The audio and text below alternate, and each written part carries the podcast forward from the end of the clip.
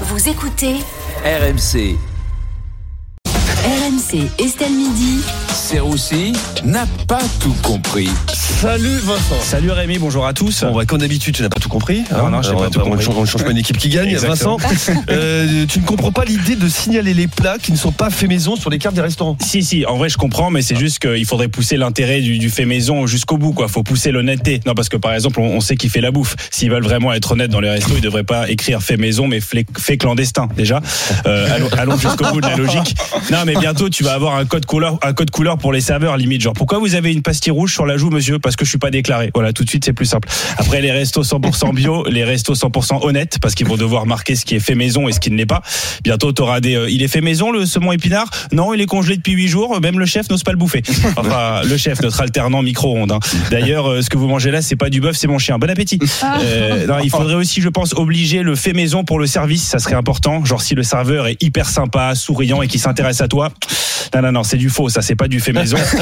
ça n'existe pas un serveur sympa en France. Bon, mais tu penses pas que c'est une bonne idée d'étiqueter les plats? Si, si, mais je me méfie, moi, du fait maison. Parce que fait maison, ça veut pas dire produit local, ça veut souvent dire 40 euros plus cher. Quand tu vois le prix, tu demandes au serveur si c'est du fait maison ou, si- ou si c'est de la location de maison. Quand la pizza coûte plus cher qu'un Airbnb, c'est qu'il y a un problème. non, mais t'en as, tout est fait maison chez eux. T'arrives au resto, le, le serveur est là. Alors ça, c'est de l'eau coulée maison, hein, euh, qui vient directement de notre source, le massif du robinet. Euh, le prix est aussi fait maison, à 160 euros. Toi, t'es là, euh, vous êtes sûr que c'est fait maison parce que la moitié de mon moelleau est congelé Oui, mais congelé à la maison. Voilà, euh, dans le frigo de mon frère qui est lui aussi euh, fait maison. Bon, alors, mais parfois quand même, quand c'est plus cher, c'est parce que c'est meilleur. Ah, pas forcément, Rémi. Le fait maison, c'est pas toujours gage de qualité. Hein. Parfois, c'est fait maison, mais c'est dégueulasse, hein, faut le dire. fait maison, mais entre l'évier et la bouche d'égout de la cuisine. Hein. Euh, voilà, tu, tu vas en Angleterre, par exemple, t'es content que ce soit pas fait maison là, pour le coup. Limite, euh, voilà. ils ont des stickers désolé fait maison là-bas. C'est c'est différent. Dans Estelle Midi, euh, Vincent, on a aussi euh, parlé de ce sondage qui montre qu'un Français sur deux, presque un Français sur deux, serait favorable à la mise en place de milices citoyennes. Eh évidemment. hein. La milice, la milice, c'est un petit peu la police fait maison hein, euh, quelque part.